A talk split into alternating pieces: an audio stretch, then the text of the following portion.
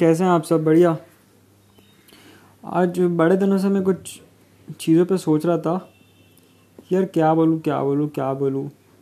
जैसे कानून के कानून के सामने everything is equal in the eyes of law मतलब कानून के आगे सब बराबर ही है, ठीक है? पर असली लाइफ में ऐसा क्यों नहीं? मिस मैं एक टॉपिक ऐड करना चाहूँगा मनी को।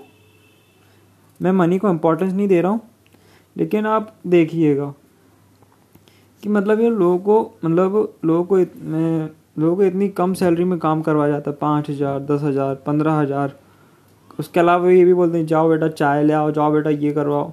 मतलब इतनी कम सैलरी में क्यों? सारी पैसा छोड़ छोड़ के यहीं जाना है। मैं चाहता हूँ कि आखिर एक मज़दूर जो भी मिट्टी, रेत वगैरह उठाता है, वो भी अच्छे से घर में रह सके। ये झोपड़ियाँ नहीं देखे रास्ते में। वो भी एक अच्छे घर में रह सके, उनके बच्चे भी अच्छे स्कूल में जा सके, उनके बच्चे भी ऑक्सफोर्ड, हार्वर्ड पढ़ने जा सकें। वो भी एक अच्छी लाइफ स्टाइल जी सके, वो भी एडिडास के कपड़े पहन के देखें।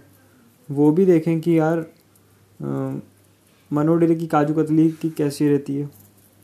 और मतलब वो भी देखें कि लाइफ कैसे अच्छी होनी चाहिए। उनको भी पता चलना चाहिए कि भाई इंटरनेशनल टर्मिनल क्या होता है और नेशनल टर्मिनल क्या होता है। वो भी जाने कि भाई मैकडोनल्ड्स क्या है? कैफ़े कॉफ़ी डे क्या है? मतलब उनकी ज़िंदगी खाली राशि खाते हुए नहीं निकलनी चाहिए। ये मेरा मानना है। और मतलब ये देखा, अगर आप एक नॉर्मल जॉब में काम करते हो मतलब ऐसी छोटी मोटी दुकान है तो आपको बोलेंगे जॉब बेटा, ये मतलब पाँच दस हज़ार, वहीं कोई भी अच्छा सेल अच्छा क्वालिफाइड होगा तो अच्छी। नहीं है मतलब सेल्समैनशिप ऐसे तो बोलते हैं, कोई काम छोटा है, कोई काम बड़ा नहीं होता। तो सैलरी इतनी कम क्यों दी जाती है? कोई छोटा काम बड़ा नहीं होता ना, फिर सैलरी इतनी कम क्यों दी जाती है? पता ये अच्छा नहीं लगता। Thank you